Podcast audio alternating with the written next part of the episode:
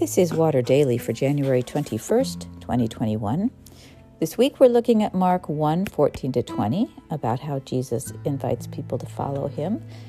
And today we'll talk about an Old Testament figure, Jonah, who was not so willing to do what God asked. Today's reflection is unwilling recruits. Unless I'm forgetting something, the gospel accounts of Jesus' ministry only speak of one person turning down Jesus' invitation to follow him the rich ruler who asked what he had to do to win eternal life. When Jesus said, Sell all your possessions and give the money to the poor, and then come, follow me, we're told he turned away saddened, for he had many possessions.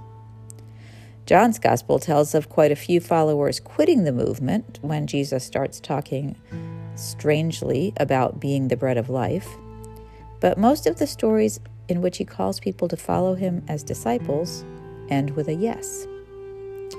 It's enough to discourage the likes of us, who often have trouble getting people to participate regularly in church, let alone take Jesus seriously. Of course, if we emphasized the latter, we'd likely get more of the former, but that's another story for another day. Jesus makes it look so easy.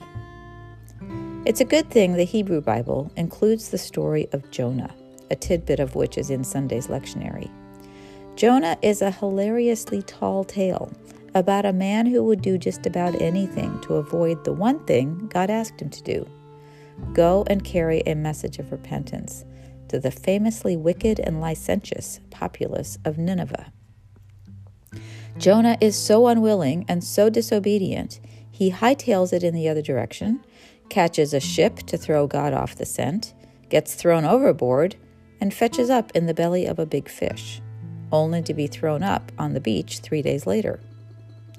And who's there to greet him? God, with the same request. This time, Jonah does it, sort of, doing his best to sabotage his own mission. He succeeds despite his best efforts to fail and ends in a bitter heap of abject rage, railing against God's mercy. It's a brilliant send up of self righteousness and a sweetly subversive hymn to forgiveness and grace. One message we might take from this story is that God can find a way to work through even the most unwilling heart. If we know anyone who's taken their sweet time getting around to RSVPing Jesus' invitation to closer relationship, maybe us. If we find ourselves putting off that nudging sense that God would like us to reach out in love to certain people or engage in certain work for justice, we might take comfort, of a sort, from this story. God can outwait us.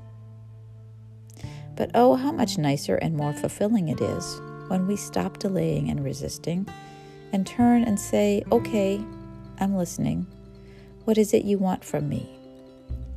More often than not, the response we receive will be something God wants for us, not from us.